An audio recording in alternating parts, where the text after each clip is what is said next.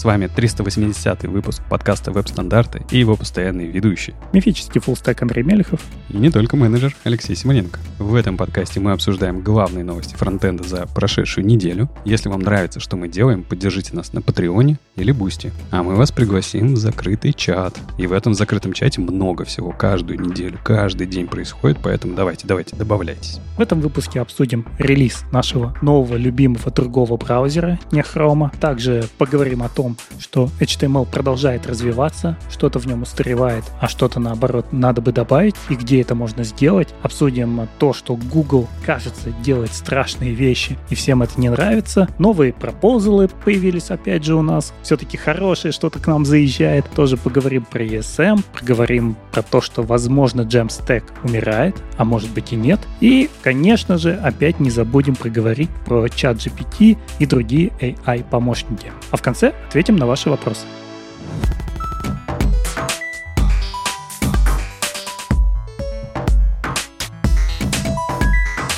Ну и большая новость. Наш любимый другой браузер, не Safari, а другой браузер, который мы тоже очень любим, альтернативный, браузер Arc, достиг версии 1.0, и это означает, что теперь его могут скачать все. То есть, если вы раньше не пользовались арком, потому что вам надо пойти встать в очередь или получить у кого-то инвайт, то теперь просто заходим на сайт, качаем и пользуемся. Леша, ты рад? Очень-очень рад. Э, ну, не, не так сильно, конечно. Арком я немного пользуюсь, но так, чуть-чуть. Вот, но есть вот э, места, в которых э, прямо он очень-очень хорошо пригождается для меня.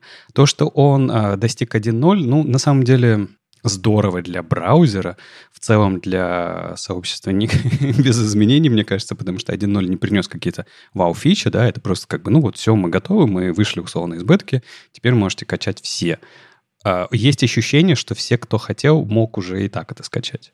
Возможно. Кстати, они говорят о том, что видно, что браузер хорошо растет.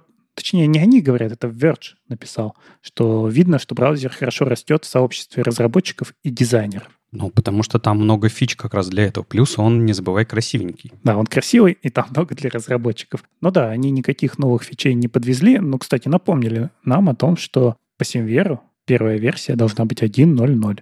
Не 0.1.0 и не 001. Если вы выпускаете что-то в production, единичка впереди. Но теперь... Нет, я все-таки знаю людей, которые отказывались качать ARC. Они мне так и говорили. Я не буду, потому что там сложно.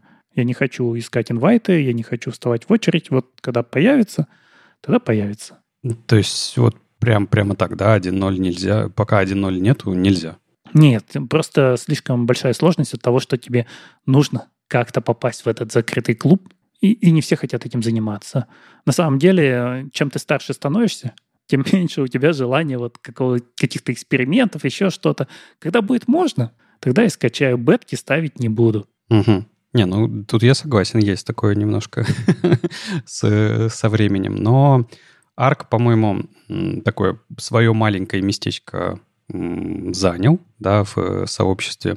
А у тебя есть какая-то любимая фича в арке, которую, вот, ради которой ты вот прям любишь его открыть, посмотреть? Ну, я не просто открыть, посмотреть. Это мой основной рабочий браузер. И мои любимые фичи, они все связаны с тем, как он работает с вкладками. То есть то, что они находятся слева, то, что я могу разделить их на рабочие, на какие-то вкладки по докладу, над которым я сейчас работаю, на домашние – все это синхронизируется, все это никуда не теряется. То есть если я делаю новое окно, я получаю в нем те же самые вкладки, которые были сделаны в основном окне, а не пустое новое окно. То, что он сам подчищает, там есть вот эта настройка, по-моему, от одного дня до 30 дней, сколько живет у тебя вкладка, и потом она удаляется. А, от 12 часов. То есть мне не нужно самому закрывать свои вкладки за собой.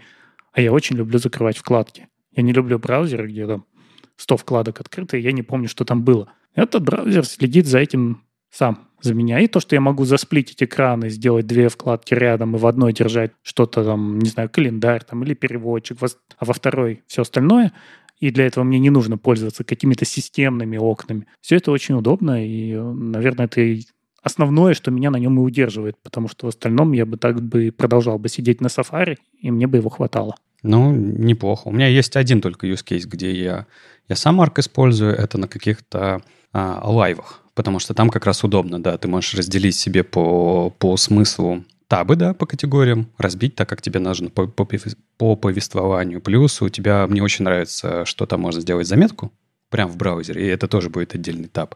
И он тоже очень удобен, чтобы, знаешь, написать, э, ну, ты в лайве хочешь что-то показать, рассказать, а еще иногда тебе нужно какую-то большую информацию добавить, показать где-то. И там тоже удобно, что это в одном месте происходит. Так-то обычно можно было заметки открыть или еще что-то, а тут как бы прямо в браузере вообще кайф. Я знаю, что Никита, хоть и большой любитель арка, но как рабочий браузер он использует все-таки не арк, потому что арк отстает от основной ветки Chromium. В нем нет многих фичей, которые появляются в Chrome, которые ну, хочется использовать в бете, например, да. И про это тоже, наверное, стоит понимать, что Arc не несет нам никакой дополнительной ценности с точки зрения веб-разработки, с точки зрения того, куда он двигает веб.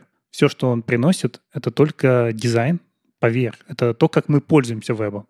То есть их идея о том, чтобы превратить браузер из браузера в операционную систему, где есть все, где, да, у тебя есть и твои заметки, и какие-то окошки поверх у тебя появляются с видео, когда ты переключаешься, чтобы оно не мешало, как-то красиво туда уходит музыка, и ты в нем работаешь. Именно работаешь с вебом, но не работаешь над вебом, то есть не разрабатываешь. Угу. Хотя, в принципе, вот для моих задач, где больше Node.js разработка и немного верстки, мне хватает. Я никогда не иду и не включаю какие-то новые фичи хрома, которые только появились, чтобы просто на них посмотреть. Ну, но мне оно не нужно. А как думаешь, вот эти вот все интерфейсные э, решения, которые Arc приносит, а, будут перетекать в другие браузеры? Ну, я надеюсь, потому что я понял, что вот такая работа с вкладками, она для меня очень удобна. Я после этого возвращаюсь назад на Safari или на Chrome или на любой другой Chromium браузер. Ну ладно, Firefox то же самое открываю, но там можно, в Firefox можно вроде бы какими-то плагинами сделать себе вкладки слева, но это не полностью то же самое. Они просто у тебя вертикально располагаются, но не появляется вот этой удобной синхронизации между окнами. И вот я чувствую, что мне неудобно, а там было удобно. Ну хорошо, а вот э, в Safari же тоже есть возможность по группам раскидать э, свои табы. Они тоже iCloud э, синкуются между разными устройствами. И тут тоже речь больше не про функциональность какую-то, да, а скорее про визуальное. Потому что так-то фича такая же тоже есть, но визуально это не так выглядит красиво. Нет, у тебя в Safari вкладки, над которыми ты работаешь сейчас, они так и останутся наверху. Ты можешь что-то сложить слева, чтобы сохранить это как букмарки, как какие-то группы, но все равно, пока ты работаешь, у тебя сверху вот это будет огромная простыня вкладок. Нет, ты можешь выбрать отдельную категорию, может быть, ты не в курсе. А, таб-группы, а, ты можешь их завести сколько угодно, ты можешь ее выбрать, там будут именно те вкладки, которые ты туда перенес в том порядке, как тебе надо и так далее, так далее, и они все синкуются между всеми устройствами. Но наверху же они у тебя останутся все равно. Наверху это что такое, значит? Ну, наша вот эта вот стандартная полоса из всех вкладочек. А, ты имеешь в виду сам э, таб-бар, да? Да, что, чтобы его самого не было? Да. Не, он, он всегда есть, да. Да. А в арке это все сделано иначе. В арке ты получаешь иногда абсолютно чистый экран, где есть только страница, над которой ты работаешь. Угу. И ты можешь скрывать удобно все свои вкладки. Но единственное, что я понял, что я не могу без адресной строки работать. И, к счастью, они это недавно вернули, и можно включить, чтобы она была. Потому что во всяких таких джирах, например, там очень удобно просто зайти в адресную строку и поменять там и путь до задачи, чем пытаться это сделать через интерфейс. А в остальном, да. Но это тоже больше визуальщина же, правильно? То есть интерфейс. Да, это только интерфейс. Arc хорош э, своими интерфейсными решениями. Вот кто прется по этому, обязательно попробуйте. И, конечно, я надеюсь, что другие производители браузеров, они активно смотрят, что разработчикам, дизайнерам нравится, и мы тоже хотим быть с ними, и давайте затаскивать к себе хорошее. Вот на долгосрок я бы, наверное, не делал больших ставок на Arc, потому что непонятно, чем браузер компании живет. Здесь нет ни рекламы, ничего, откуда они получают деньги и сколько времени они смогут поддерживать браузер. Не окажется ли там к концу года, например, или даже через два года, что все, этот классный браузер уже мертв, а ты к нему очень привык, и что делать дальше? У меня почему-то было когда-то ощущение, что это как-то связано с э, какими-то газетами, может быть, с New York Times, может быть, еще с чем-то, но, по-моему, это не так. Помнишь, вот у Гугла был проект Inbox, Ага. очень классный почтовик, к которому очень привыкаешь, а в какой-то момент они сказали, ну мы просто тестировали дизайнерские идеи, сейчас мы его убиваем и начинаем некоторые вещи переносить в основной Gmail. Но Gmail не такой удобный, как был удобный Inbox, а он умер. Ну все. Э, это так в Гугле всегда происходит. Главное, чтобы просто Google Arc не купил, а то закроет ведь. В любом случае, ну, я не знаю, если будет возможность как-то их поддержать, наверное, будет неплохо. Пока, пока я такого не вижу. Будем надеяться, что у них все хорошо, и они продолжат развиваться. Хотя, опять же, видишь, я не вижу дальнейшее, куда могли бы двигаться идеи. То есть они что-то там придумывают, там можно перекрасить страницу под себя, еще что-то. Но мне достаточно вкладок. Все остальное, что они рассказывают, оно какое-то, ну и ладно. Надеюсь, может быть, они еще как-то перепридумают, как мы пользуемся интернетом. Это привлечет еще больше людей. Ну да, я, я вот сейчас задумался просто, что я тоже на самом деле не понимаю, куда бы они могли бы все это двигать, а главное, как они вокруг этого могли бы строить бизнес, да, потому что в любом же случае это же кто-то на этом должен зарабатывать, по идее. Ну, даже не зарабатывать, а хотя бы в ноль выходить, чтобы компания продолжала жить. Не обязательно же всегда генерировать прибыль. Если мы можем что-то делать, выходить в ноль и с удовольствием продолжать это делать, это тоже неплохо. Но угу. как-то непонятно. Надо поискать. Я как-то не нашел сходу никаких упоминаний, на чем они живут. Я тоже. Ну ладно, да, это, видимо, на потом. Ну, хорошо. В общем, ARC теперь доступен для всех, у кого Mac, да, на Windows пока нету. А, ну да, кстати, да, это же самое важное. Конечно, да, это только для Mac, они обещают для винды. Для телефонов они что-то делают, но очень слабенько. Про это тоже все отмечают, что версия для телефонов — это скорее такая программа-компаньон, чтобы твои вкладочки засинхронизировались, которые у тебя открыты на твоем мате, с твоим телефоном, а больше никакой ценности телефонная версия ARC не несет. Ну да, да, да, тут я согласен.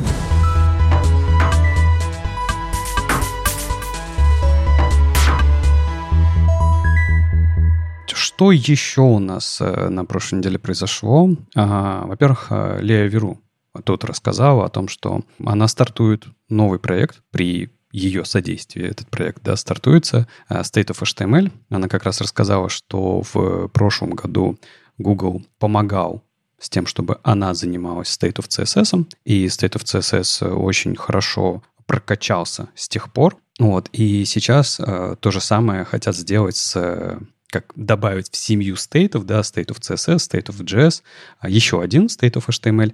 И вы, конечно, будете смеяться, думать э, о том, что это что, мы будем голосовать, как часто мы используем дивы или спаны. Нет, конечно, речь не об этом. Э, в HTML, особенно если брать еще и дом, очень много всего. А, те же самые диалоги, поповеры, а, все, что касается OpenUI, это breadcrumbs, selectbox. Вот, кстати, чтобы вы понимали, да, насколько Open UI быстро разви- развивается.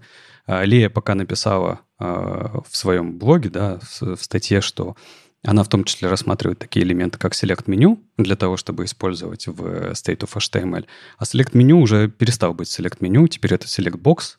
Его переименовали, чтобы он э, не вызывал неоднозначных трактовок, потому что там меню есть тег, и вот чтобы они не мешали друг другу. Вот, а, поэтому все происходит быстро довольно. И вот как раз а, Лея рассказывает о том, что она а, хочет собрать такое же местечко на GitHub, как она делала для State of CSS, только в этот раз использовать побольше механик GitHub, в том числе discussions.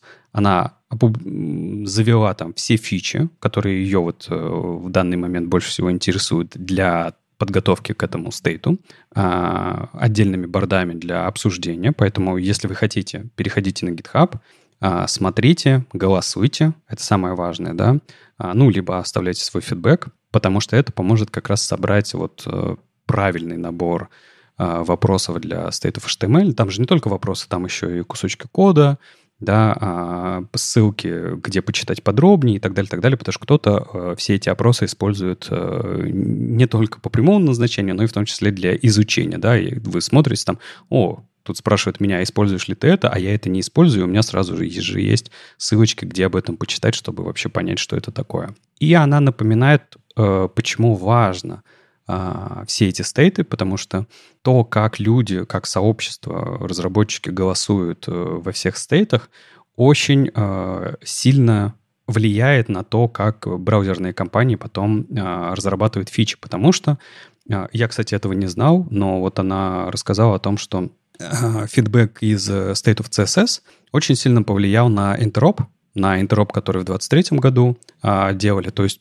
получается, что то, как мы с вами голосуем, влияет на а, то, на чем будут концентрироваться браузеры, и это звучит как-то очень правильно, что ли, да, поэтому надо, я думаю, помочь а, Лее с, с вопросами, с фичами для State of HTML, ну и когда запустится голосование, обязательно пойти и а, внести свою какую-то лепту. А если фичи HTML, которых тебе не хватает? Ой, ну это все же связано с UI, мне кажется в UI много всего не хватает. Ну, такого, знаешь, чтобы э, дефолтного, то, что мы э, сами э, придумываем и так далее, и так далее. Но это уже выходит за пределы разметки HTML. Это ты говоришь уже о компонентах, которые мы хотели бы использовать внутри HTML. Ну, подожди, ссылка это что же можно сказать компонент? А чекбокс это компонент. Ну что, типа просто большие, большие получаются компоненты. Ну, ну и что? Диалоги, аккордеоны, это что же все компоненты? Ну, это все HTML, да, они там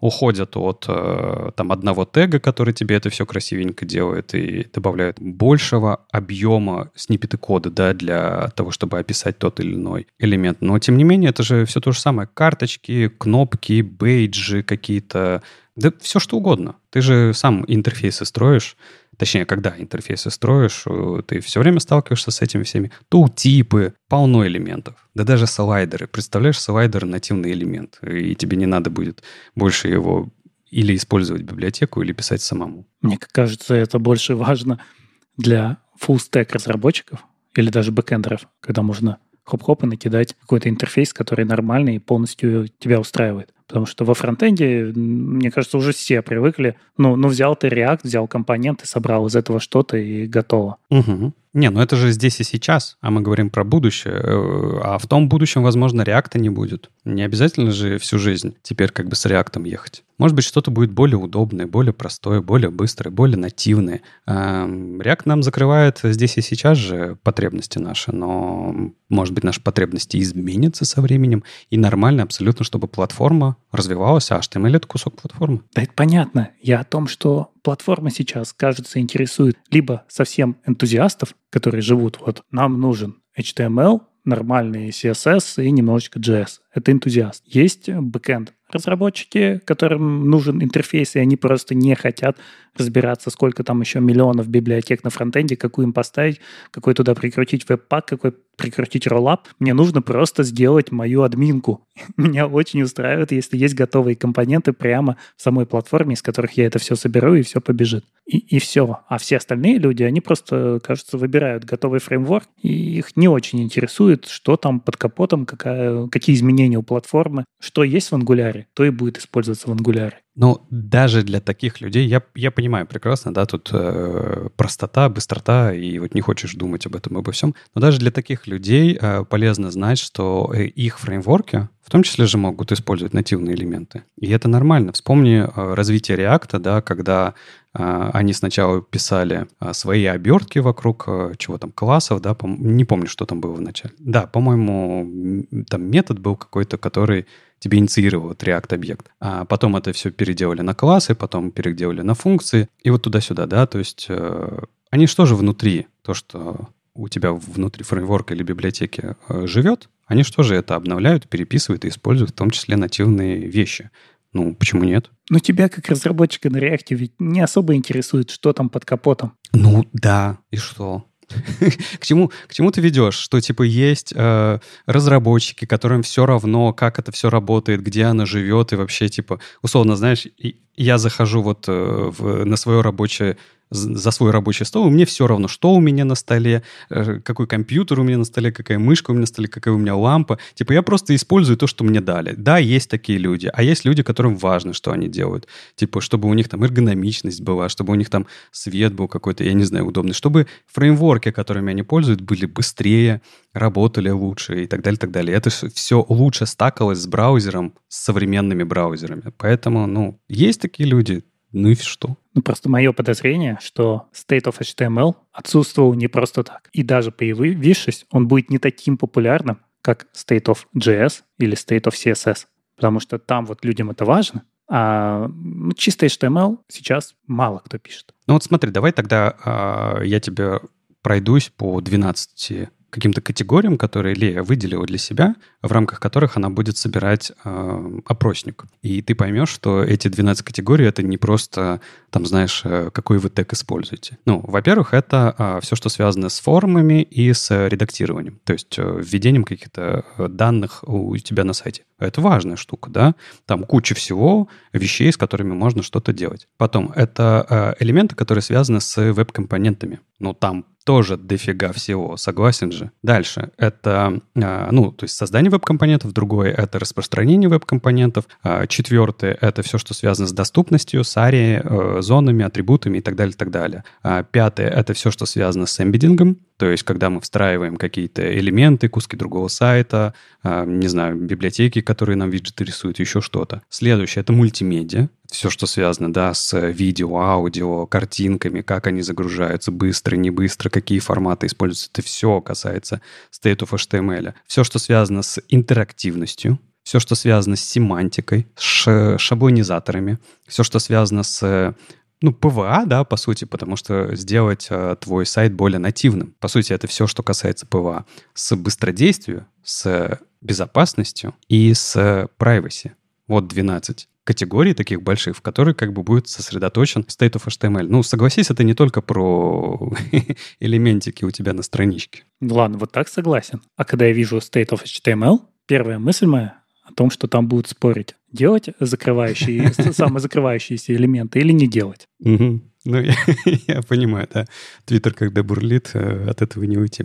Ну да, в общем, смотрите, что говорит Лия. У вас две недели, чтобы прийти с фидбэком. Потому что 10 августа все это двинется дальше, потому что, ну, я как понимаю, она в этом году хочет э, выпустить и запустить этот опрос, ну, наверное, к концу года как раз, э, чтобы мы получили уже какие-то первые результаты, которые мы, конечно, с удовольствием потом обсудим. Но если вы хотите что-то принести э, от себя, что-то, что вам не хватает, или поучаствовать в каких-то обсуждениях, которые э, Лея запустила в, э, на гитхабе, сделайте это, пожалуйста, потому что, опять же, напомню вам, это в итоге повлияет на интеропы, в итоге повлияет на то, на чем будут фокусироваться разработчики браузеров. Поэтому это такой наш, э, наша возможность, комьюнити, да, повлиять э, в конечном счете на браузеры. Я вот хочу нормальный iFrame. Да я помню.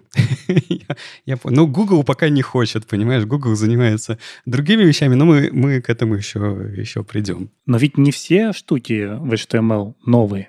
Есть и вещи, которые, от которых, кажется, надо избавиться. Типа, например, а, какой-нибудь HTTP эквив для метатегов.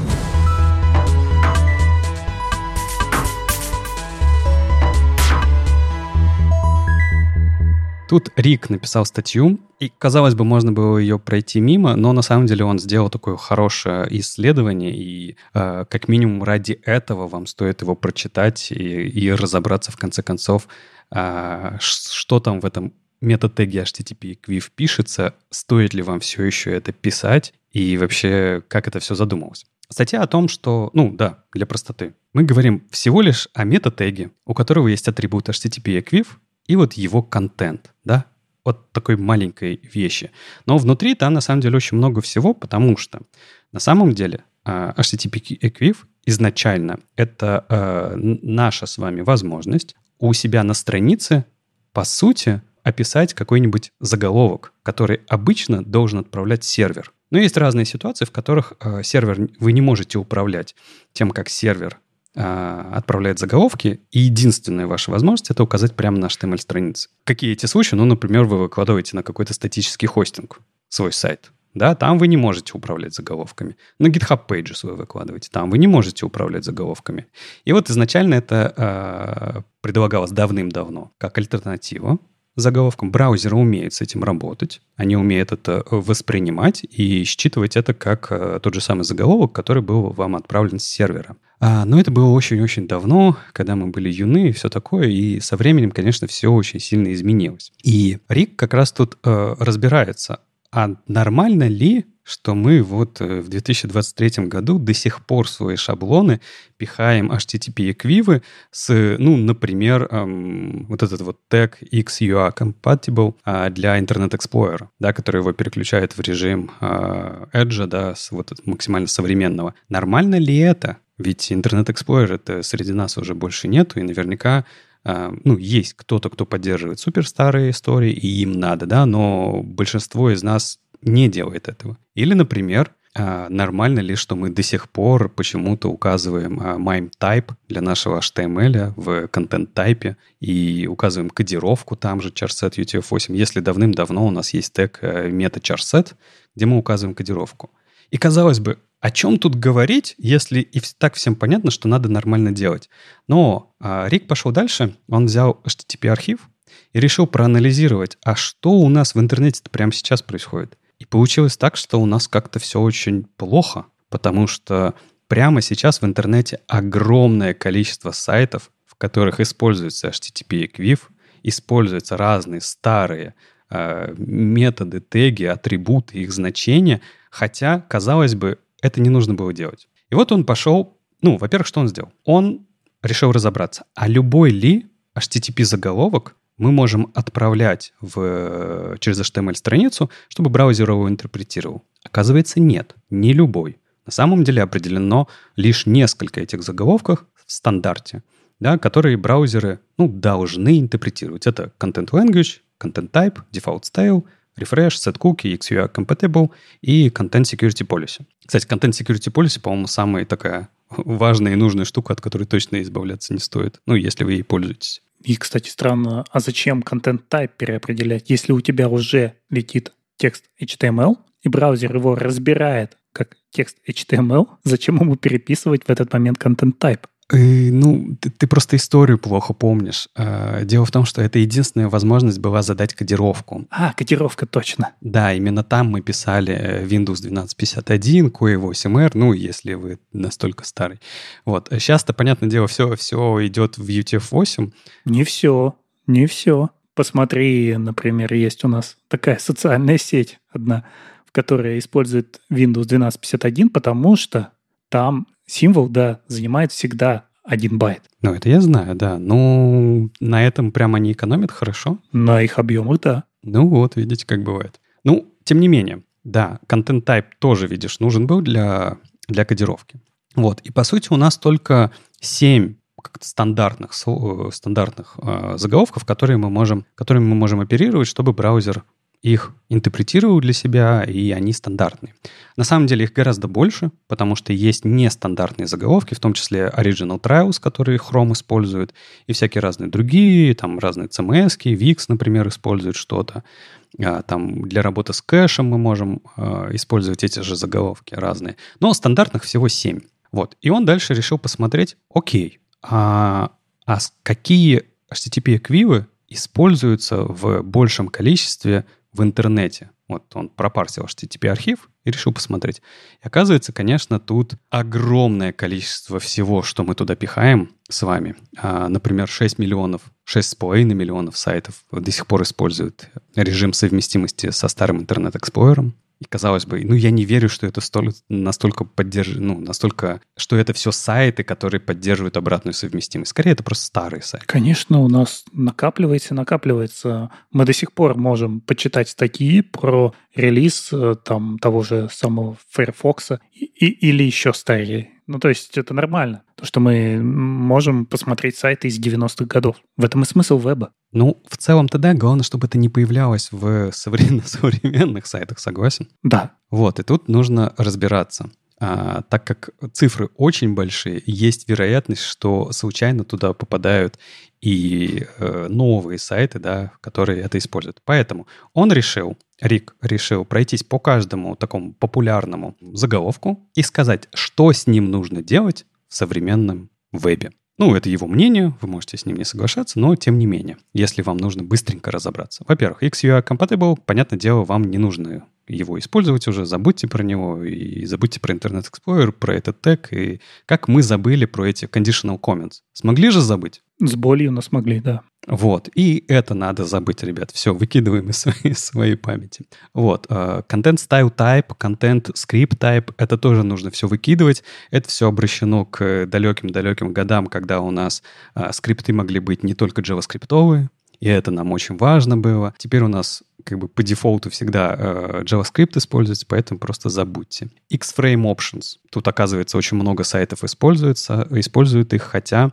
э, все это давно должно было переехать в CSP, но как-то вот э, X-Frame Options, напомню, это HTTP-заголовок, который нам запрещает вставлять сайт как, э, ну, любой кусок фрейма, там, или фрейма, что хотите. То есть, типа, запрещайте его использовать где-то как third party. И HTTP-заголовком вы до сих пор это можете все решать, но вы можете решать это и с помощью CSP, поэтому он вот советует переходить на Content Security Policy. Content Type Понятное дело, что его использовать уже не надо. Кодировка задается с помощью метатега charset UTF-8, и используйте ее. И он, знаешь, э, вот в своем исследовании он здесь немного э, был в шоке, потому что он говорит, что огромное количество сайтов прямо сейчас используют сразу два метатега для задачи кодировки. И charset UTF-8, и content type.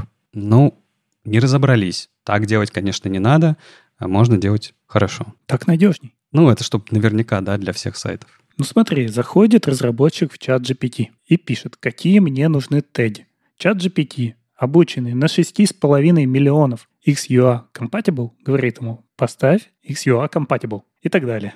Разработчик это копирует, вставляет, все работает. Во всех браузерах выглядит прекрасно. Наверное, так и надо. Угу. Еще это заголовком с сервера обычно отправляешь, да? То есть ты так типа об, обкладываешься UTF-8 везде, чтобы наверняка. Ну, ну да. К тому, что вот этот весь объем, он набран, скорее всего, копипастой. Да-да, да. Потому что это было уже сделано, про это написано на Stack Overflow, ты это делал 10 лет назад, оно работает, браузер не ругается, ни один браузер тебе не пишет никуда, ни в какую консольку о том, что здесь у тебя уже ненужный метатег. Оно и продолжает жить. Да, да, примерно так. А, Origin Trial а, используют тоже на многих сайтах, но это а, как-то это нестандартный, нестандартная штука. Хромовская, вроде Firefox тоже хотели это все дело поддерживать. Не помню, поддерживают или нет. Но в целом он советует, э, конечно, это переводить все в HTTP заголовок, если есть возможность. Ну, понятно. С кэшем. Ты, кстати, использовал когда-то вот эти метатеги для кэша?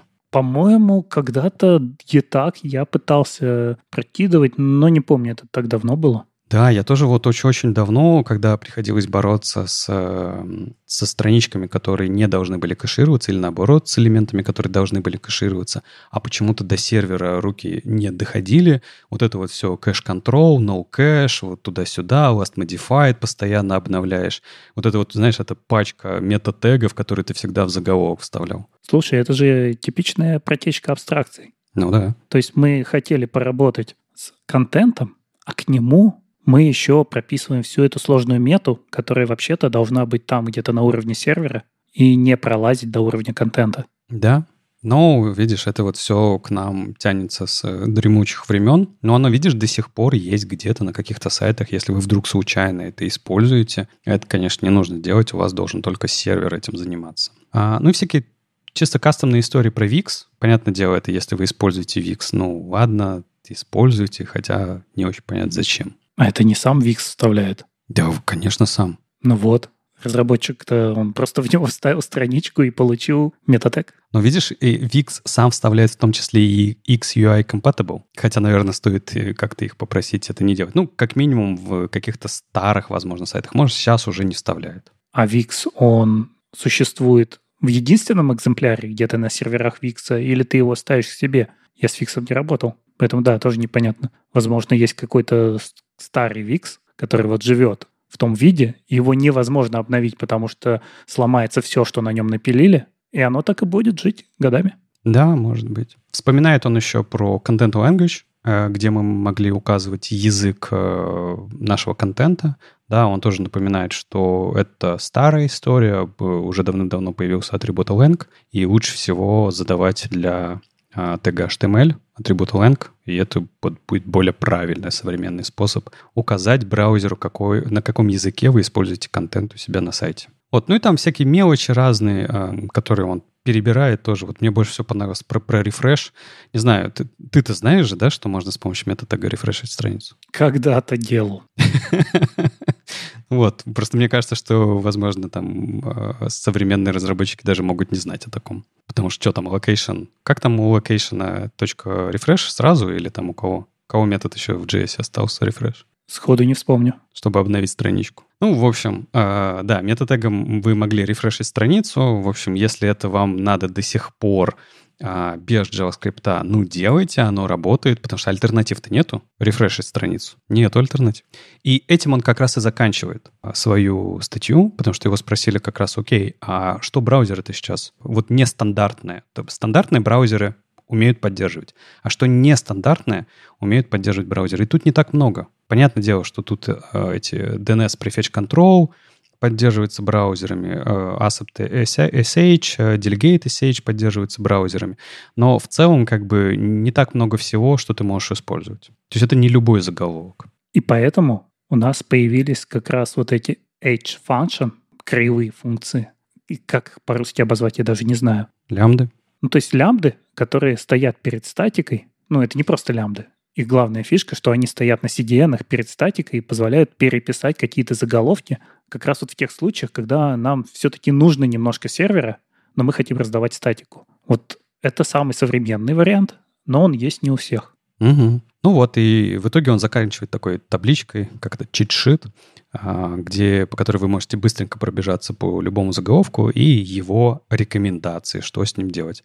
А так, в целом, а, это просто еще одно напоминание про то, что, да, у нас вроде HTML простой, ничего сложного, но иногда в HTML можно делать всякую разную сложную механику, когда у вас нет, например, доступа к серверу или еще что-то, и это работает, до сих пор работает э, в браузерах, э, поэтому вот э, веб и живет так долго. HTML простой, но есть head, а есть body. Да-да-да. И вот head, он намного сложнее, чем body. Это, знаешь, я так сказал, и поэтому веб жи- живет, да? А вот Google, Google, который убрал из своей миссии Don't Be Evil, да, решил, что он хочет быть злом, что ли? Он хочет убить веб. Андрей, что происходит?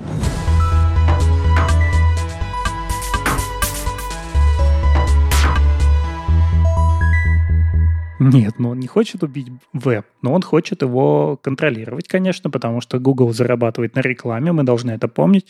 И у нас появляются клиенты, где реклама отключена. И, возможно, это было одной из причин того, что Google сказали, а вот у нас есть proposal Web Integrity API. Причем даже они не сказали, это было достаточно тихо выложено, чуть ли не в репозитории отдельного разработчика, а не в общий но видно, что работы в эту сторону ведутся, это API, которая позволит контролировать клиента. То есть сейчас, когда мы на сервере живем, с чем-то работаем, мы не знаем, кто к нам пришел. Бот, обычный пользователь, а, человек э, там, может быть, он просто притворяется, может быть, у него, ты видишь iPhone, а он тебе просто скинул user-agent айфона, а у него на самом деле не iPhone и ты с этим не хочешь работать. Или у тебя сайт, который продает рекламу, и ты не хочешь платить за ботов. Ты как-то хочешь их от, отфильтровывать. Или ты делаешь игру онлайн, и ты хочешь быть уверен, что с той стороны играет не робот. Угу. То есть мы не знаем, какой клиент. И в этом сущность веба, что мы можем клиента вообще сделать в консольке. Слушай, какие благие намерения.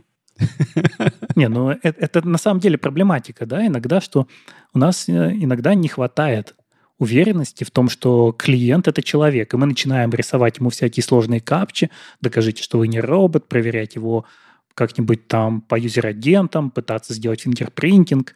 Иногда мы это делаем с благими намерениями. Угу. Но то, что предлагает Google, это опасная штука. Что они предлагают? Они предлагают проверять технически является ли клиент допустимым. То есть э, есть специальный механизм, когда ты идешь на сервер, тебе дают какой-нибудь там челлендж, который ты клиентам подписываешь, и он проверяет вот эту вот целостность, что клиент — это тот клиент, кого он, засим... ну, кого он пытается из себя строить, вот это он и есть, что это именно Android, например, не рутованный. Да, вот как раз все люди, у которых есть Android, они вспомнили эту проблему, что как только ты рутанешь Android, у тебя многие приложения могут перестать работать. И Google именно там и черпает себе вдохновение уже для веба, что если мы не доверяем клиенту, мы можем отказать ему в доступе. Но тут же надо сразу сказать, что не только Google это сделал, это сделали и Apple тоже. У них есть похожий механизм. А он называется, по-моему, App Test. Private Access Token. А, да, да, да, да, перепутал. Ну, там немножко, там немножко другая концепция, но идея плюс-минус похожая, но вот знаешь, они же это э, Apple год назад показывали э, на WWDC, по-моему, как раз. И это не вызвало столько хейта. Знаешь почему? Потому что там все было понятно. Нет, потому что Apple контролирует небольшой процент интернета. И если ты делаешь такую штуку в Safari, как они это сделали, у тебя Safari сначала rejected запрос и просит подписать его, точнее, не Safari, сервер. Uh-huh. Он реджектит запрос, просит его подписать, браузер подписывает, сервер говорит, да, все хорошо. И ты на это можешь построить э, как раз удобство для, для пользователя, что у него в, в этот момент уже не будет появляться никакая капча.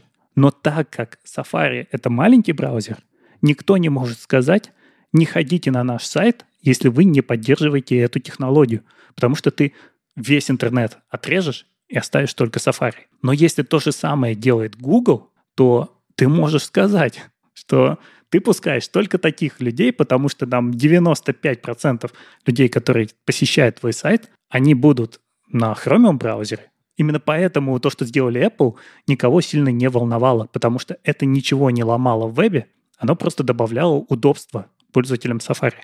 Не знаю, мне кажется, вот я понимаю, что плюс-минус это типа, как, как это на это посмотреть, да, но у меня ощущение, что Apple тут и продолжает играть в свою privacy историю, вот, а Google-то здесь, ну, то есть мотивация до этого всего. А Google-то продолжает играть в историю, как бы не трогайте мне рекламные доходы. И это больше всего раздражает. А вообще, на самом деле, то, что они создают этот прецедент, они же говорят о том, что, смотрите, ребята, у нас Веб работает по определенным правилам. Эти правила нам говорят о том, что мы можем как бы менять user-agent, как бы прикидываться там разными людьми, да, прикидываться ботами и так далее, так далее. Так работает веб, такие правила. Это иногда работает нам в плюс, например, end-to-end тесты, да, которые мы пишем, нам же удобно менять юзер-агент. Нам же удобно прикидываться там разными людьми. Да, удобно. Это нам позволяет как бы делать э, хорошие вещи. Мы это используем во благо. А кто-то это использует не во благо.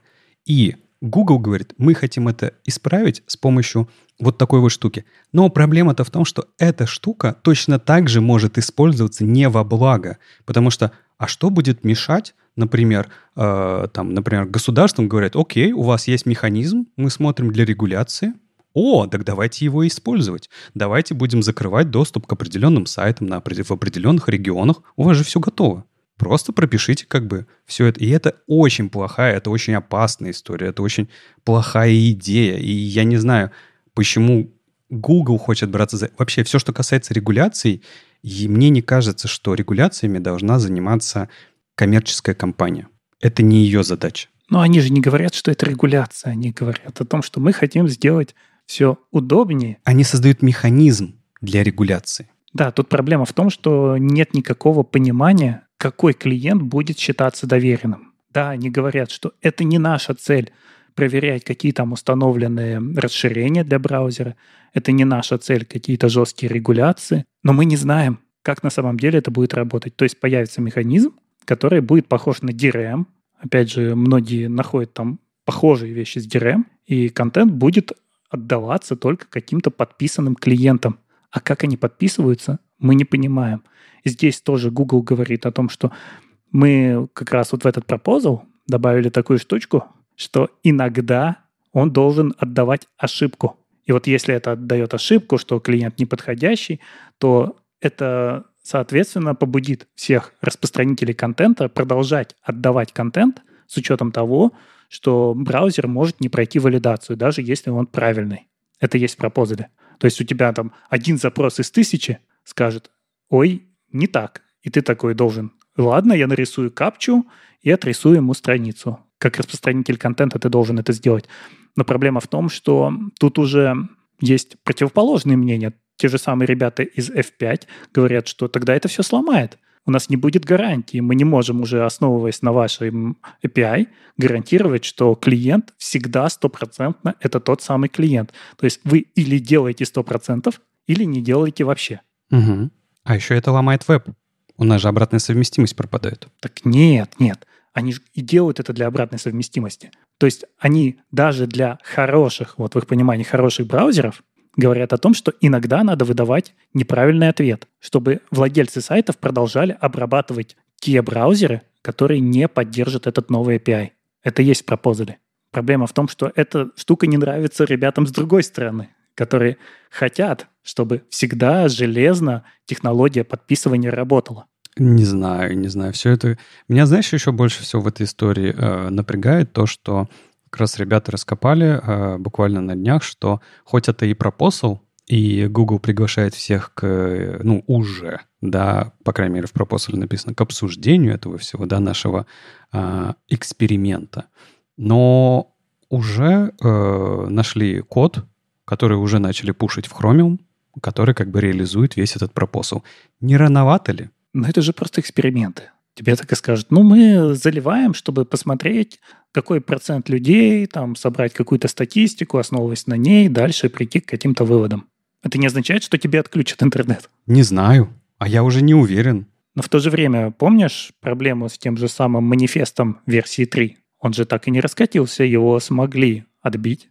То есть, когда они сказали, вот у нас будет новый манифест, и мы сильно подрежем от блокера в нем, пошли протесты разработчиков, и он так и не раскатился. Он, когда там еще, я не помню, в 19 или 18 году они хотели это сделать, и все. Там дальше это никуда не пошло. То есть э, вот, э, да, на 24 год у нас сдвинуто прекращение поддержки манифеста версии 2, мы можем в нем все еще жить. А тестируют с 19 года манифест версии 3. Да не, у Гугла вот все истории, которые связаны с э, так или иначе их э, рекламной моделью, все абсолютно API, заметь, да, это уже происходит сколько, три года где-то, да, все их э, вещи проходят через бурные обсуждения, и им приходится реагировать. И мне кажется, что тут сообщество тоже должно очень... Вот мне еще не нравится, что они пытались это пропихнуть по-тихому. Это же вот самое бесячее. Ну, реально же пытались пропихнуть по-тихому. Ну, потому что понятно было, какая будет реакция. Да. Блин, а может из-за этого ушли адвокаты Гугла, потому что Google там внутри пушил, что нам надо это делать? Не знаю. Но с другой стороны, вот мы в самом начале обсуждали браузер Arc, что мы не знаем его модель финансовую, и, возможно, от этого он может умереть. Вот видишь, у Гугла другая ситуация. Мы знаем, на чем они зарабатывают, но нам очень не нравится, что они зарабатывают на рекламе. Но как бы ты предпочел жить? С хромом? Не, не, не, не, не, не, не, подожди, нам не, не нравится, что они зарабатывают на рекламе. Пускай зарабатывают на рекламе. Нам не нравится, что они все наши, они следят за нами.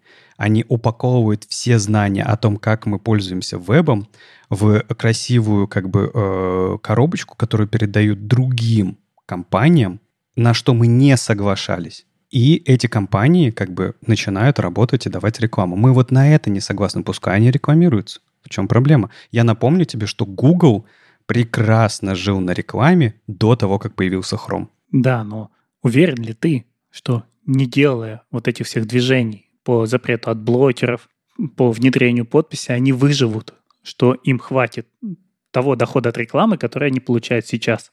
Ну, это, знаешь, это такой хороший вопрос. Есть и другой э, хороший вопрос. А уверен ли ты, что пока они будут пытаться выживать, они как бы не разломают весь интернет? Ну, просто нельзя э, вот в отрицание входить. Нам все это не нравится, то, что вы делаете, потому что это плохо. Но мы будем пользоваться вашими услугами бесплатно, потому что нам нравится браузер, который вы выпускаете, ваша операционная система, она нам тоже нравится. Но платить за это мы не хотим. Нет, да почему? Chrome бесплатный браузер, они же не просят за него денег. Вот, например, YouTube. Да, вот сейчас же а, там неделю или две назад а, была такая большая новость, да, о том, что э, YouTube собираются делать так, что если у тебя есть какой-то блокировщик рекламы, они тебе будут просто не давать возможность смотреть вся, всяческими способами, да. Конечно же, будут с этим бороться и наверняка тоже будут находить способы, как все равно смотреть, потому что это открытый веб. И именно поэтому, я думаю, они хотят вот это веб-интегрити добавлять, чтобы это отрезало все. Но у YouTube есть подписка, премиум, да, И я, например, пока была возможность, платил за нее. Поэтому говори, ну, например, говорить мне, что а, там я ни за что не хочу платить, нет, это не так. Я плачу Гуглу, когда есть возможность, а, с удовольствием, когда они добавляют, а, вот не показывают мне 5, 6, 7 реклам в ролике, а вырезают это все. Это, это удобно для меня, для там, моего ребенка, потому что я не хочу, чтобы она сидела, смотрела рекламу совершенно не ту, которую я бы хотел, чтобы она видела. Просто смотрела ролики. Поэтому Google-то, когда предоставляет свои э, модели дру- альтернативной монетизации, этим пользуются. Другой вопрос, что этим пользуются, они зарабатывают, наверное, с этого гораздо меньше, чем хотели бы. Но это, извините, это как бы тут уже надо что-то с этим делать, другое, а не так, что они просто пытаются тогда, да, давайте мы тогда сломаем весь веб, давайте мы все запретим. То есть, с одной стороны, говорят, вот вам а, ребята, смотрите, Chrome можно кастомизировать как угодно. Вот вам расширение. Вы можете с помощью них как бы добавлять любую кастомизацию. А, вы этой кастомизацией начали вырезать э, нашу рекламу? Ай-яй-яй. Ну, это веб. А как вы думали, это будет работать? Но еще раз напомню, что на андроиде у тебя нет расширений в Chrome, и ты не можешь ничего вырезать. Ну вот, и что и чё хорошего в этом? Вот тебе нравится эта история? Нет, мне не нравится.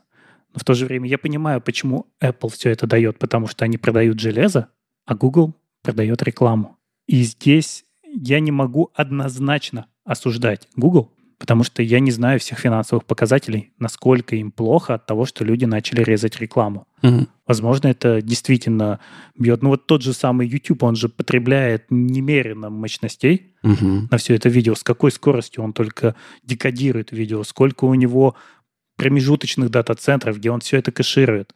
Можно ли окупить YouTube, если все вырежут рекламу за счет того небольшого процента людей, которые заплатят за подписку? Возможно, нет. Здесь нужно искать баланс. И, конечно, мы хотим сделать, чтобы там, ура, мы там все пираты, у нас там веб, как в 90-х, и чтобы все это продолжало работать. Но, возможно, такое не работает на таких объемах, просто потому что это дорого. Мы не можем из ничего делать. Вот все бесплатно. Устроим там социализм полный, да, и у нас все будет классно. Так э, не бывает. Так не-не-не, подожди. А при чем тут браузер? Это, браузер — это инструмент для э, пользования интернетом, да, для того, чтобы зайти на сайтики, посмотреть информацию и так далее, и так далее. Причем тут браузер и монетизация э, компании Google. Ну хорошо, вы поняли для себя в какой-то момент, что не знаю, вам невыгодно выпускать браузер, что ли, или что? Или типа вам нужно а, с помощью своего продукта а, подпушивать свои другие сервисы? Ну, тут как бы уже вопрос а, там, к антимонопольщикам, например, потому что а что это такое? Так нет же, они же не говорят, что наш браузер не будет ходить на другие сайты. Они говорят, что в нашем браузере будет механизм, который отдельным сайтом, кому это нужно, даст возможность проверить целостность клиента. И у этого есть и хорошая сторона, и плохая. Потому что если ты делаешь банковское приложение, угу. то, наверное, хорошо, что ты можешь проверить целостность клиента. Но с другой стороны, если мы вернемся к андроиду, и вот ситуации с рутом, что произошло? Если ты рутанешь свой телефон просто, чтобы иметь полный доступ к системе, чтобы вычистить там рекламу, потому что на те же самые неофициальные от Гугла андроиды, а купленные там где-нибудь там Китай, Корея, да, на них часто куча софта стоит, который нужно вычистить, а вычистить его можно только рутанув телефон. Но как только ты его рутанул, у тебя софт проверяет целостность и говорит, я не доверяю твоему телефону больше, потому что ты с ним что-то сделал, и твое банковское приложение может перестать работать. И вот это плохая сторона, потому что здесь хорошего человека отсекли. Угу а он ничего такого не сделал. Но в то же время, действительно, на рутованном телефоне можно сделать все, что угодно. И можно такому пользователю подсунуть какую-нибудь программу, которая действительно взломает его банковское приложение. И вот здесь нужен баланс. Мне просто не нравится, когда делают что-то, и народ воспринимает это как абсолютное зло. Вот в любом случае это зло.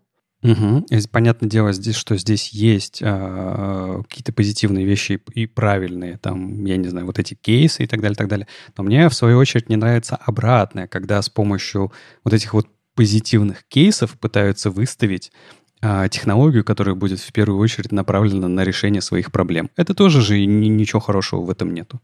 То есть, типа, э, если бы у Гугла была репутация э, компании вот максимально чистой в этом месте, вопросов бы не было. Но Google, запятнал себя вот с точки зрения там своих э, рекламных историй, да, как они борются за них, уже очень много раз. И тут уже, как бы, знаешь, вот это доверие подточилось. Я вижу, как Google, а, сколько они делают value для а, веб-технологий, для развития этого всего. В этом смысле они молодцы. Но есть вот другой Google, вот который мы сейчас обсуждаем. И вот у меня нет ощущения, что они здесь молодцы. Потому что это большая компания. И никакая большая компания не может быть однозначно светлой. Это как, э, не знаю, там Basecamp говорят. Мы такие классные, мы не берем VIP-клиентов, чтобы VIP-клиенты не давили на нас, угу. чтобы мы давали одинаковую ценность всем нашим клиентам, которые все одинаковые. Но большая компания так не выживет. Нужно быть маленьким, как Basecamp, чтобы жить в этой системе. Когда ты Google, когда у тебя работают там сотни тысяч разработчиков и менеджеров, естественно, с одного угла может прилететь что-то, и это не контролируемо. Знаешь, что мне еще интересно? Что они же... А то, что они вообще в Chromium это э, пушат, это, учитывая, что э, этим движком пользуются э, многие браузеры, это вообще тоже правильный ход или нет? Почему они не могут это э, на уровне самого браузера Chrome делать? Потому что это не делают Web API. Представляешь, Google делает Web API, нормальный Web API, не вот этот. Угу. И говорит, но работать он будет только в Chrome. Как ты к этому отнесешься? Нет, я не про это. Я понимаю все про Web API, но если решать задачу, решать задачу, вот, например, эм, подписки. Ну, у, убедиться, что э, тот клиент, который пришел, это э, клиент правильный для этого сайта, да? А эту же задачу можно решать не только с помощью веб-API, можно еще решать ее на уровне браузера, настроек браузера и так далее, и так далее, на уровне хрома. Вот мы видим, да, как Arc делает всякие красивости, как Vivaldi выпиливает всякие разные штуки и так далее, и так далее. То есть почему прям это э, веб API это должен быть? Ну, потому что ты делаешь еще хуже. Тогда появятся сайты, которые работают не просто только в Chromium, а только в Chrome. И ты заходишь на свой банк, и тебе банк говорит, скачайте именно Chrome. Edge не подходит, Vivaldi не подходит, Arc не подходит, только Chrome. И это еще более плохая ситуация. Ну, я, я просто к чему говорю, что так-то они заставляют все браузеры, которые используют Chromium, даже которые не хотели бы использовать э, историю с DRM, что они не имеют права ее выпилить. Ну, так, наверное, да. И это придет в Яндекс браузер, это придет в Вивальди, это придет в Оперу. Почему ты можешь это выпилить из Chromium? Он же open source. Просто у тебя это работать не будет. А они хотят продвинуть это как стандарт. Угу. Ну, не знаю, не знаю. В общем, как стандарт я в это очень слабо верю. Чтобы, знаешь, это кто, кто там в АТВГ, кто, это на каком уровне вообще стандарт? VPPI? Кто, кто? Там только Google я видел в, среди людей, которые писали explanation. В, в каком, интересно, комитете они будут это обсуждать? Это первоначальный вариант спецификации. Ну, куда они его хотят повести, я не знаю. Да, и хотят ли они его куда-то повезти, тоже хороший вопрос. Есть варианты лучше, на самом деле. Люди с теми же самыми UBT делают решения, как обходить э, капчу. Возможно, это, это лучший вариант, если тебе ты зашел на сайт, и сайт говорит, что мы можем тебе сделать, например, в игре галочку Trusted User, если ты аппаратно подтвердишь через токен, что ты — это ты, что браузер — это браузер. Вот как-то так может быть. Ну, то есть это должно быть opt-in, и должна быть гарантия, что не появится лока ни в каком случае, что ты не можешь куда-то зайти, потому что у тебя неправильный браузер. Угу. Ну, в общем, э, сообщество же не просто так бурлит, как ты считаешь? Ну, конечно, ну, как и с тем же третьим манифестом, как с когортами. Мы боремся с Гуглом, Google борется с нами в какой-то степени. Может быть, мы, может быть, это и есть нормальный процесс, как мы должны прийти к хорошему решению. Ну, может быть, да.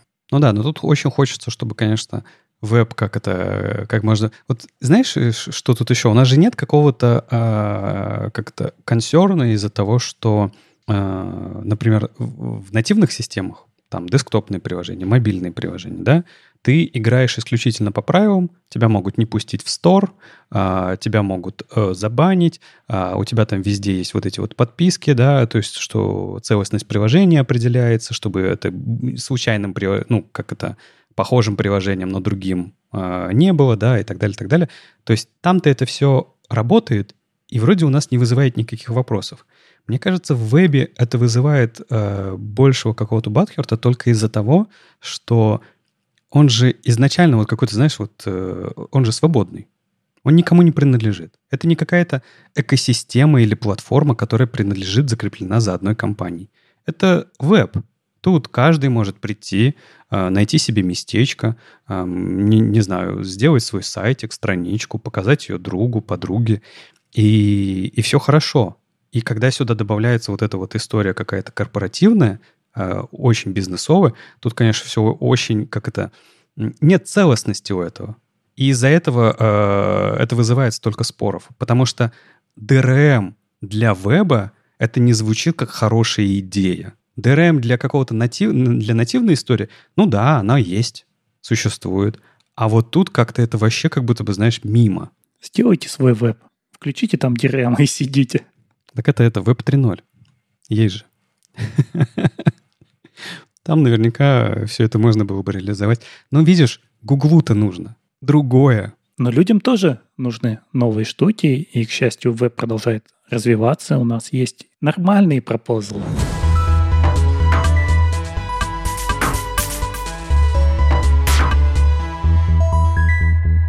Да, тут как раз э, в Твиттере читал, что э, наконец-то Observable API э, пропосал многострадальный, который много раз приносили в TC39, по-моему, еще... Ой, не помню, если честно. По-моему, еще начиная с, когда было обсуждение E6, в 15 возможно, даже в 2014 году, не знаю. Там было отдельное э, предложение по Observable API, оно не прошло, потом оно повторно, по-моему, в 2019 году зашло. Э, ну, в общем, у, у этого всего история очень-очень длинная, и почти всегда в TC39 оно плохо заходило только из-за того, что это такое ощущение, что это немножко другой э, уровень API, то есть другой свой э, взаимодействия, что это должно быть не на уровне э, языка, а на уровне взаимодействия с домом. То есть это ближе к event-модели, к event-лупу и всем вот этим дом-историям.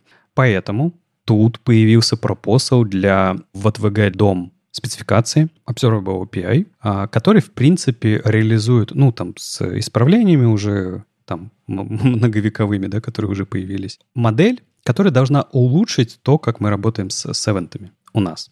Конечно, я знаю, что многие из вас не работают с эвентами напрямую, вы работаете, наверное, с ними через, э, не знаю, React, ну, через любые обертки, да, через фреймворки, библиотеки и так далее, и так далее. И, не знаю, кто сейчас пишет Add Event Listener вот напрямую? Вот. И тут, в общем, предложение Observable, Observable API — это такое же улучшение event-модели, как когда-то было для колбеков э, промисы, то есть просто, э, во-первых, более такой императивный, как это называется, императивный, да, функциональный стиль, да, э, работы с эвентами. А во-вторых, как бы возможность, во-первых, собирать из них какие-то композиции, да, когда много сразу эвентов у элемента может быть, и ты можешь между ними перекидывать данные так, как тебе надо.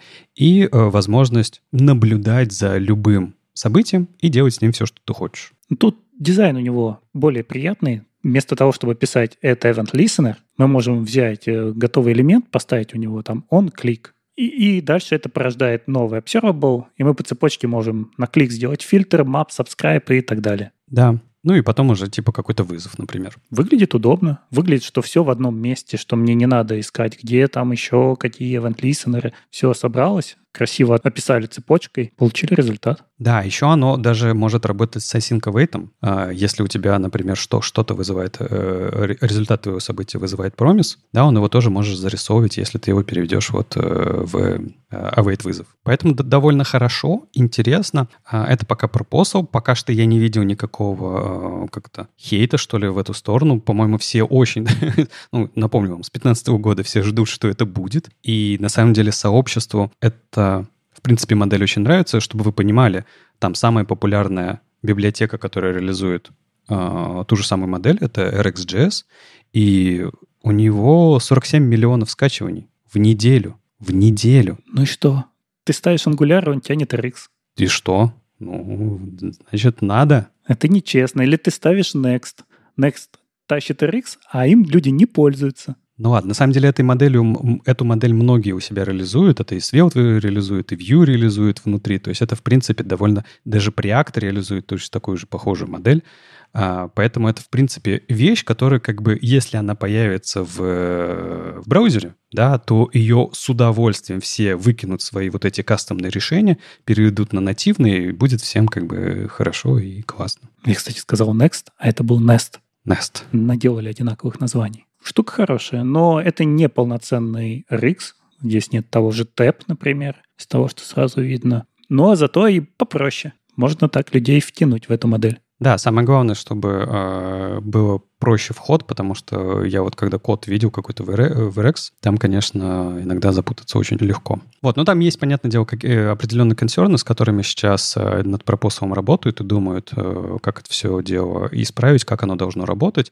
Но в целом, насколько я знаю, там в, в ATVG дом стандарте. В принципе, все позитивно к этому относятся, и тут вопрос как бы допилить э, пропосал и потихонечку начать его имплементить как нужно. И, в принципе, даже и в, в Node.js же можно реализовать это. И будет проще, потому что если ты скажешь, что у тебя там в 14 ноде он есть, то все будут им пользоваться. Ну да. Это не то, что ждать с браузерами лет 5, пока оно там везде прорастет. Ну, там у нас, как обычно, будет вот этот вот э, режим, да, э, когда мы используем старое, если библиотека, и новое уже нативное.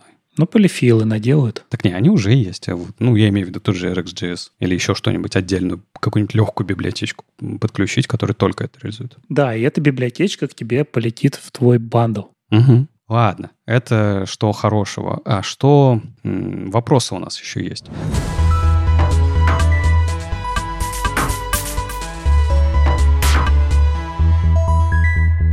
Тут, э, как в сообществе вид, происходят э, такие ползновения.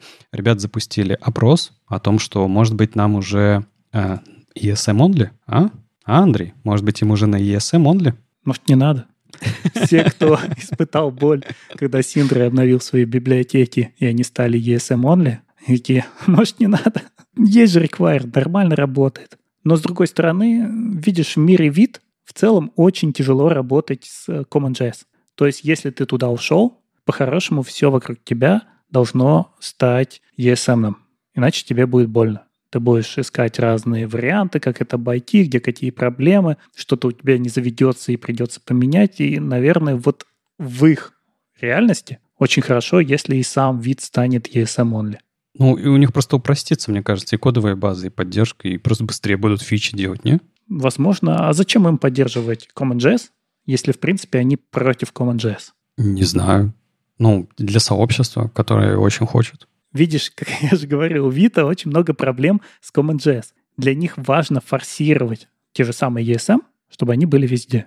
И своим примером они только подтвердят это. Но почему у них проблем? Потому что у них там есть билд, и у них там Rollup. И то, и то хорошо работает с ESM, и плохо работает с CommonJS. Соответственно, чем больше они будут это двигать, своим примером они только дальше это все продвинут, и кажется для них это достаточно естественным. И опять же, не так много людей, наверное, required вид, потому что все-таки мы его используем как CLI. Какие-то плагины редко, наверное, кто пишет. Ну, то есть, если взять среднестатичного разработчика, который пользуется видом, он его просто ставит и использует. И ему не важно, на ESM он написан или на CommonJS. Это как с TypeScript. TypeScript переписали на ESM с пятого, да? И что для нас поменяется? Да как пользовались, так и будем пользоваться, потому что мы его внутрь к себе не рекварим. Нормально, пусть будет ESM only, какая разница? А хотя нет, подожди, он, по-моему, наружу-то он CommonJS поддерживает. Ты его можешь подключить к CommonJS. Здесь-то речь идет о том, что он вообще станет ESM only. Угу. Так и пускай. Мне кажется, что вот мы уже несколько выпусков э, говорили о том, что как вообще должен вот произойти этот трансфер – который нам сейчас очень сильно мешает и бьет по рукам. Только так. Как еще? Ну, нужно, чтобы тулинг, библиотеки, фреймворки потихонечку, там один за другим говорили, все, ребят, э, то, что вот было, все, мы это не поддерживаем, давайте дальше. На самом деле, есть же всегда вот сейчас что, 4.4 версия вышла Vita.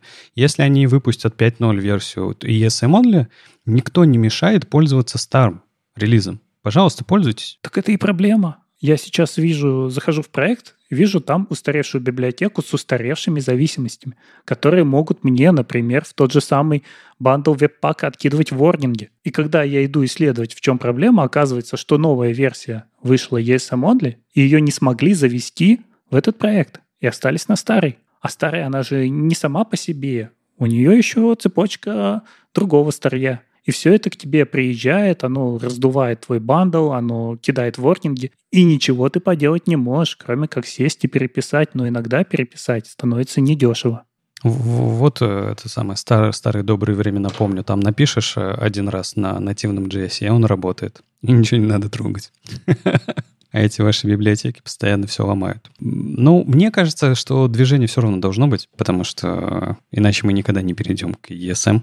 Да, да, ну придется, вариантов нет. Даже как бы нам не нравилось это, может быть, многим удобнее работать с Require, многие до сих пор про это говорят. Ведь классно было. Но что поделаешь, в браузере нет никакого CommonJS. Весь CommonJS в браузере эмулируется веб-паком там, или браузере фаем. Угу. ESM — это стандарт. Другого стандарта у нас для вас нету, поэтому пользуйтесь. На самом деле можно же улучшать сам стандарт, если есть какие-то вещи, которые вот прям очень-очень-очень бьют. И вот как раз комьюнити не хватает в таких вещах. То есть когда комьюнити вместо того, чтобы развивать, ну, приносить свой фидбэк, да, что им не хватает, э, как с помощью пропосов как-то это улучшать, изменять. Когда они это не приносят, и когда они говорят, нет, это сложно, там не работает так, как надо, поэтому мы будем сидеть на CommonJS, это ни к чему и не ведет. А когда вот сейчас... Вот помнишь, когда этот пропосал с э, мета приходил? Там же сначала ESM, когда пришел, типа там, ой, ребята, а нам-то иногда нужно понимать, откуда у нас модуль запускается, что там с ним приходит. А этой информации нигде нету. Вот, на, вот это сообщество, когда начало интегрировать это все, оно получило кусок проблем, они этот кусок проблем принесли, на базе этого куска проблем появился пропосл, который как бы реализовал вот нам метаинформацию для, имп- для импортов, и все как бы у нас все стало лучше в этом месте. А лучше ли? Вот если я раньше в ноде мог просто взять dirname, теперь я должен взять мета, обернуть его в URL и из него вытащить, где же я все-таки нахожусь. И при чем здесь URL? А вот так. Ты больше про API говоришь, что типа насколько удачный или неудачный API. Но опять же, над этим тоже нужно было работать вместе, сообща, с теми людьми, которые интегрируют это. Но там же главная проблема как раз скрестить require и ESM. Если ты пишешь на ESM, ты только радуешься. Выкидываю, и здесь тоже пишу импорт. Все хорошо. Но если у тебя основной код написан на require, то как бы стыкуется не очень хорошо. Это проблема просто потому, что это две очень разные технологии. И переезд ноды в несколько лет занявший ну, даже не просто переезд, а добавление ESM в ноду, это было очень дорого, потому что очень сложно было их между собой стыковать.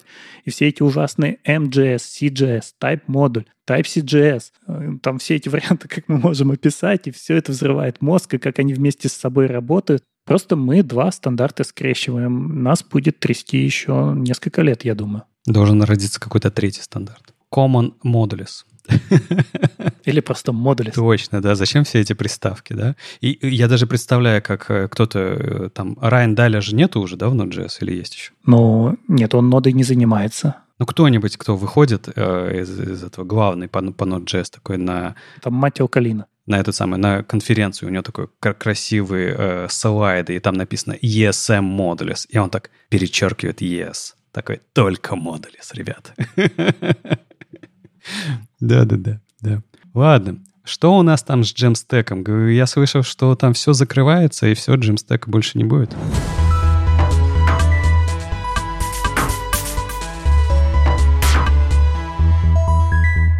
А многие ли люди вообще помнят о том, что был такой джемстек? Так, ну это, это что-то связанное с Astra и Левенти. Я вот это, это только помню. Ну, чуть побольше. Вообще, Gem расшифровывается как J — это JavaScript, A — это API, а M — Markdown. Markdown, да, точно. Это разметка. Я, я когда-то очень удивился, когда я пришел на конференции, я помню даже веб-стандарты в Минске, где рассказывали про Jamstack. По-моему, там я чуть ли не первый раз про это услышал, а может быть, чуть раньше. Ну вот, что это называется стеком. основная идея Jamstack в том, что у тебя есть какая-то headless CMS, то есть CMS не привязанная непосредственно к твоему сайту. Она работает с какой-то базой данных. Она просто где-то в вебе расположена.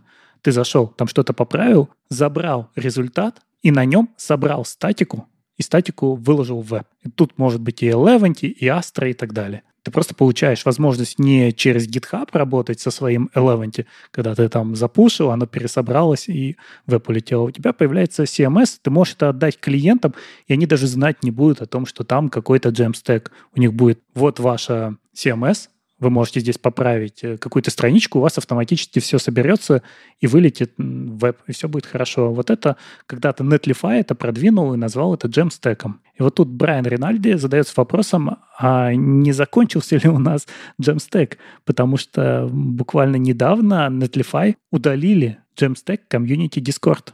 Просто взяли и удалили сказали, ну, вы же можете сидеть по своим Discord-серверам, у вас есть сервер для Astra, для Eleventy, для Next, для Solid, для Svelte, идите и там общайтесь на эти темы. А им как-то жало, ну, то есть, типа, место съедало в Дискорде или, или ну, почему так э, жестко? Почему сразу удалить? Не знаю, может быть, они не хотели его модерировать. Ну, наверное, всегда в комьюнити можно завести своих модераторов. Ну, это как-то, типа, знаешь, такая э, прям самый последний вариант — это все, все прибить э, вообще. Передать можно было бы, нет? Они сказали, что мы заметили снижение активности, вовлеченности, там стало мало людей, и не нужно на это тратить силы, мы закроем этот сервер, и, и все. Давайте забудем эту историю. Пожалуйста. Опять же, Брайан говорит, что еще год назад он верил в Jamstack, а сейчас у нас уже и нету конференции в этом году по джем-стеку, нету встреч, сообщество вроде как развалилось. А почему? А что случилось? Ведь все эти инструменты, и вот и Astra, и Levent, они есть, они развиваются, ими довольно активно пользуются. То есть мне не кажется, что какой-то, знаешь, тренд на то, что все, мы больше это, такого уровня системами не будем пользоваться. Все, все нормально, все хорошо. Почему? Что, что случилось? Ну, кажется, народ разбежался по своим сообществам. Есть Eleventy сообщество, есть Astra сообщество. Они там у себя что-то обсуждают. Им не нужно быть вместе Jamstack сообществом. Но Брайан говорит, что в этом есть и отрицательные стороны. Потому что раньше у них были общие конференции, например. Он туда пришел, и да, ему не интересен Nuxt, потому что он работает с Eleventy. Но там есть рядом доклад по Supabase, который подходит и тем, и другим и вы остаетесь единым сообществом и понимаете, какие темы подходят для этого сообщества, что здесь может быть очень много разных тем. А так все разбежавшись превращается вот то, что мы сейчас говорим там в вебе тоже, React-разработчик, да, Angular-разработчик. А нормально ли это, если есть отдельно конференция, где только React, и отдельно конференция, где только Angular? И React-разработчик не слышит про RX, а Angular-разработчик фанатеет от RX. И что мешает доклад об RX рассказать на React-конференции, кроме того, что он там просто не популярен. Вот и здесь к этому же приводит, что разбежавшись, они узко специализируются, но уже не слышат друг друга. Да, интересно. Ну, в общем, как я понимаю, с э, таким вообще понятием, как Jamstack прощаются. Ну вот автор статьи прощается. Я как человек, который никогда не был в Jamstack сообществе, даже не думал, что этому нужен отдельный термин. Угу. Для меня это тоже веб я не понимаю, зачем себя сегрегировать в какое-то Jamstack сообщество. Это тоже веб. Зачем специализировать? Ведь та же самая Jamstack конференция — это тоже более узкая специализация, чем веб-конференция. Угу. И получается, если у них нет, например, а, никакого фреймворка, предположим, который пользуется веб-компонентами, там не будет доклада про веб-компоненты. Ну, а зачем? Не знаю. То есть мне не очень жалко вот с этой стороны, что подмножество исчезает. Но я понимаю, почему они жалеют о том, что оно разбивается на еще более узкоспециализированные подмножества. Ну, гла- главное, мне кажется, что задачи, которые решали вот эти все инструменты, они никуда не деваются, и решаются они вроде э, хорошо этими инструментами, поэтому если сами по себе там Astra, Eleventy, Next, Next.js, в принципе, и все остальные будут жить, и все хорошо, и будут так или иначе пушить всю эту идею. И мне кажется, на общих конференциях все равно могут быть доклады вокруг Астра или вокруг Элевенти. Здесь же нет никаких проблем. Конечно. Но просто не случилось бы так, что Астра для себя Firebase как-то под себя пилит, а другие ребята его перепиливают по-другому. Потому что они не слышат о том, что происходит рядом в точно таком же сообществе. Сама вот ситуация, опять же, вернусь к React, Angular, Svelte.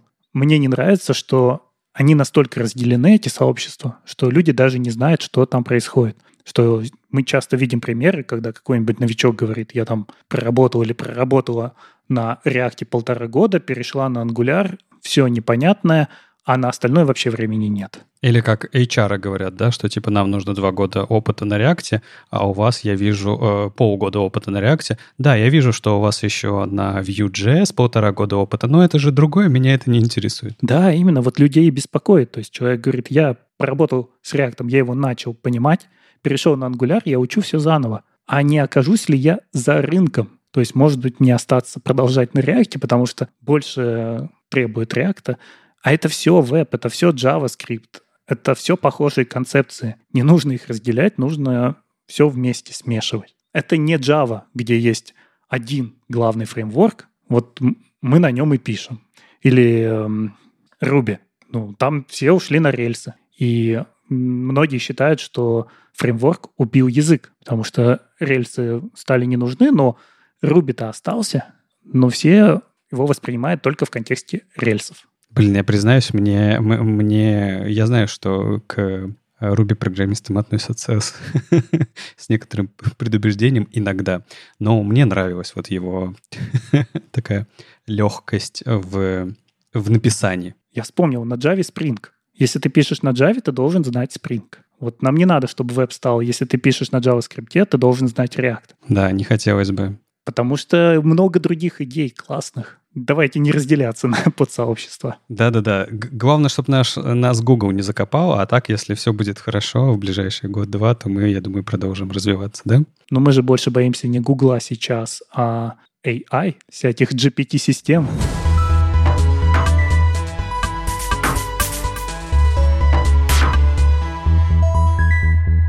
AI э, всех почему-то тревожит. У нас сегодня и вопрос будет про э, чат GPT, но перед ним э, тут э, на конференции, как она называлась, веб, э, World Congress, World Congress 2023, э, ребята из Stack Overflow, вы не поверите, анонсировали свою собственную AI-модельку, AI, не знаю, тулинг, сложно сказать, моделька это или нет, Overflow AI, и э, это, по сути, продуктовое решение на базе Stack Overflow, которое должно на ваши вопросы выдавать вам супер правильные ответы на базе того гигантского количества контента, который у Stack Overflow существует. Помните, да, мы обсуждали, как MDN э, реализует э, помощника, и как у них не все хорошо пошло.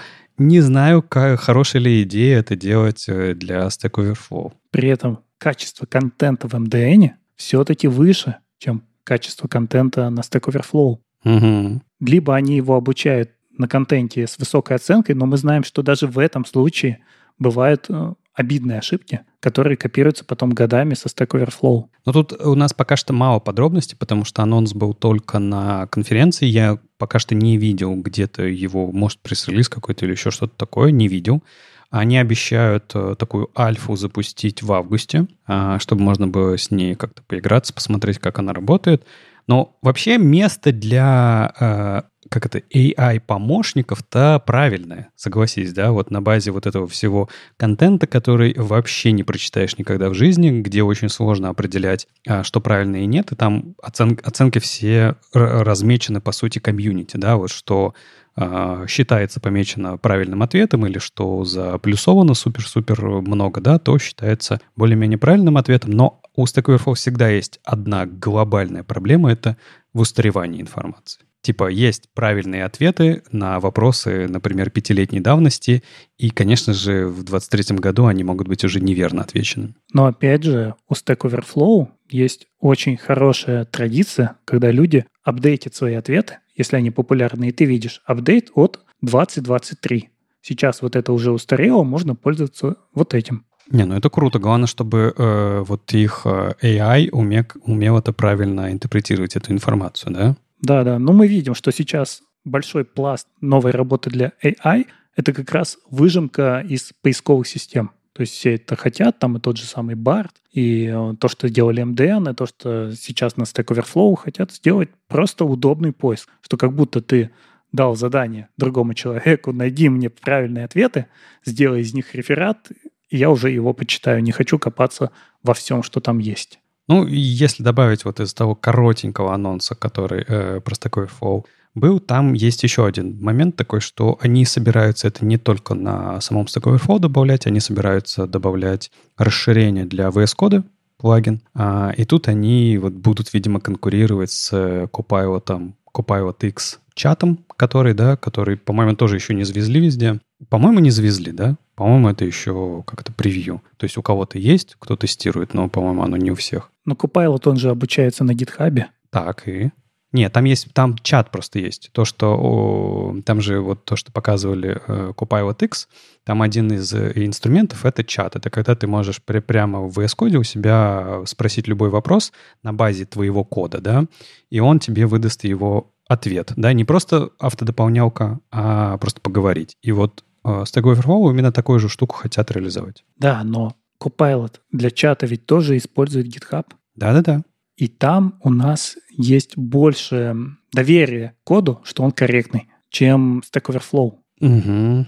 Ну, тут про доверие, в принципе, такое, знаешь, э, размытая история, потому что это просто доп- дополнялка, да, в любом случае, что Overflow AI, что Copilot. Э, понятное дело, Copilot тебе чаще всего попадает прям как тебе надо, да, но она тебе дополняет код. А когда ты в, как чат с ней будешь общаться, это уже немножко другое. Там она, конечно, врать тебе может почаще. Это же чат. Ну да, в принципе, на MDN, несмотря на высокое качество изначального кода, он все равно фантазировал только так. Да, наверное, проблемы схожие. Вот, поэтому посмотрим. Тут мы пока не знаем, как это будет. Э, ребята запустят какую-нибудь альфу, конечно, надо посмотреть, потому что Stack Overflow очень много людей пользуются, гигантское количество разработчиков до сих пор. И если с помощью этого тулинга, не знаю, повысится, ну, не знаю, качество, что ли, ответов хотелось бы, да, будет хорошо. Но вот будет это или нет, не знаю. Но мне кажется, основная модель использования — это то, что ты видишь ошибку, идешь в Google, вбиваешь эту ошибку и попадаешь на нужную страничку на Stack Overflow.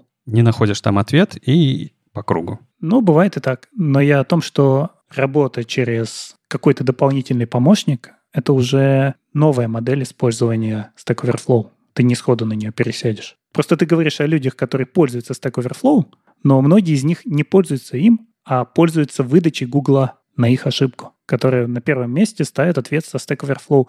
Неважно, лежал бы он в другом месте, они бы точно так же его оттуда скопировали. Ну да, да, это просто про копипаст модель.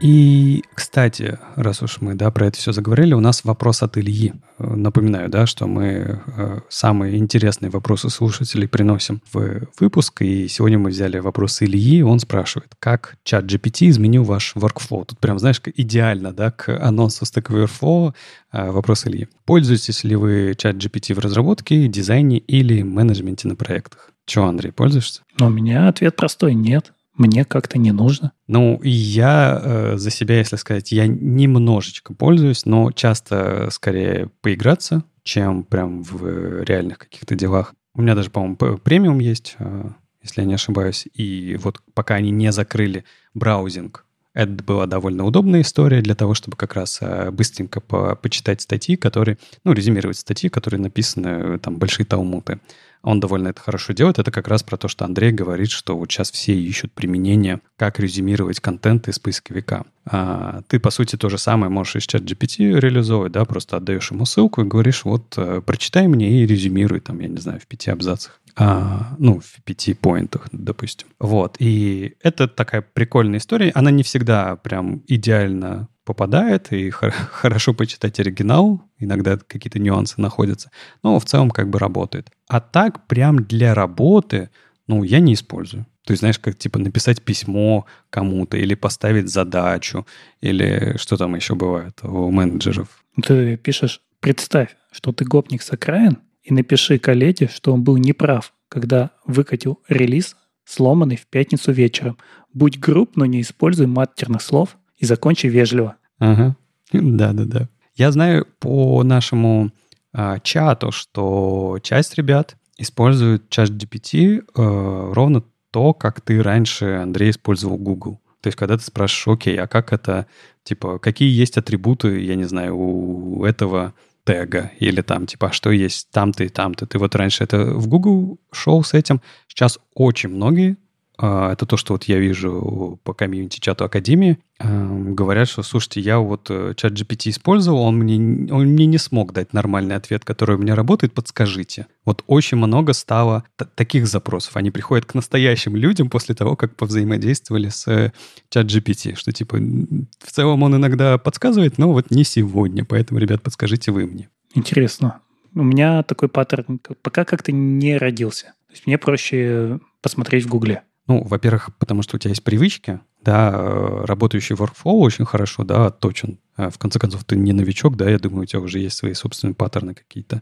Вот, но многие вот, кто начинает, пробует это, знаешь почему? Потому что есть вот такой вот хайп вокруг этого, что он тебе там все правильно сразу скажет, что тебе не нужно в этом во всем копаться, и ты получишь прям сразу идеально то, что тебе надо. Ну, видишь, у меня чаще всего ответ находится где-нибудь выше на GitHub или в pull-реквестах на GitHub, то есть основная точка, куда я в итоге ухожу, оказывается GitHub. Поэтому мне не нужны фантазии от AI. Но при этом согласись, что когда, допустим, GitHub добавит э, вот этот вот summarize в pull реквесты это, в принципе, вот такая удобная штука, которая может быть полезной. Такая же удобная штука в Task Manager системы, когда добавляют. Вот сейчас, я думаю, знаю, многие экспериментируют с этим. Ровно с этой же целью. Ты приходишь, там вот у тебя полотно задачи, ТЗ, тексты, там что-то какие-то э, обсуждения, и ты хочешь просто быстро погрузиться в эту во всю историю. Ты говоришь, так, э, можешь это мне все прочитать и суммировать как-то, что тут что тут происходит и что от меня хотят. Оно может работать, мне кажется. Кривенько, но может. Такой, знаешь, это самый тебе э, э, AI такой ответил, тут тебя позвали в задачу и хотят от тебя того-того. Такой, ага, спасибо. Начинаешь отвечать, ну даже, может быть, AI просишь помочь тебе с ответом, да? Э, постишь, уходишь, а там, знаешь, все остальные такие, господи, что за чушь он сказал и написал, что мы его не это просили, он вообще не то отвечает. Но у меня были случаи, когда я работал с задачами от менеджеров, и мне действительно было очень сложно понять, что они от меня хотят, потому что слишком терминология для меня непонятная, очень странный язык. Возможно, вот здесь бы помогло. Перепиши это для разработчиков. На разработческий. А менеджеры тоже приходят, когда им ответ от разработчика пришел, перепиши это на менеджерский. У меня так, знаешь, часто, часто бывает, когда например, несколько команд, особенно когда есть коммуникация между маркетингом и разработкой. Вот, они там и все говорят на своих языках просто. Эти аббревиатурами сыпят, и те аббревиатурами сыпят. Иногда эти, их аббревиатуры очень схожи, но значит абсолютно разные. И они пытаются поговорить. Да, возможно, AI здесь бы помог. Как-то так, Илья. Получается, что наш workflow практически не изменился. Но нас сегодня немного, всего двое. Может быть, там ребята другие а, в чате как раз в нашем ответят. А может и нет, не знаю. С вами был 380 выпуск подкаста «Веб-стандарты» и его постоянные ведущие. Мифический fullstack Андрей Мелехов. И не только менеджер Алексей Симоненко. Слушайте нас в любом приложении для подкастов или на ваших любимых платформах. Не забывайте ставить оценки и писать отзывы, это помогает нам продолжать. Если вам нравится, что мы делаем, поддержите нас на Патреоне или Бусти. И ждем ваших вопросов на подкаст собака веб standards.ru. Ну, та самая почта, да, которую сложно прочитать, но легко скопировать. Мы обязательно ответим на самые интересные. Услышимся на следующей неделе. Пока. Пока.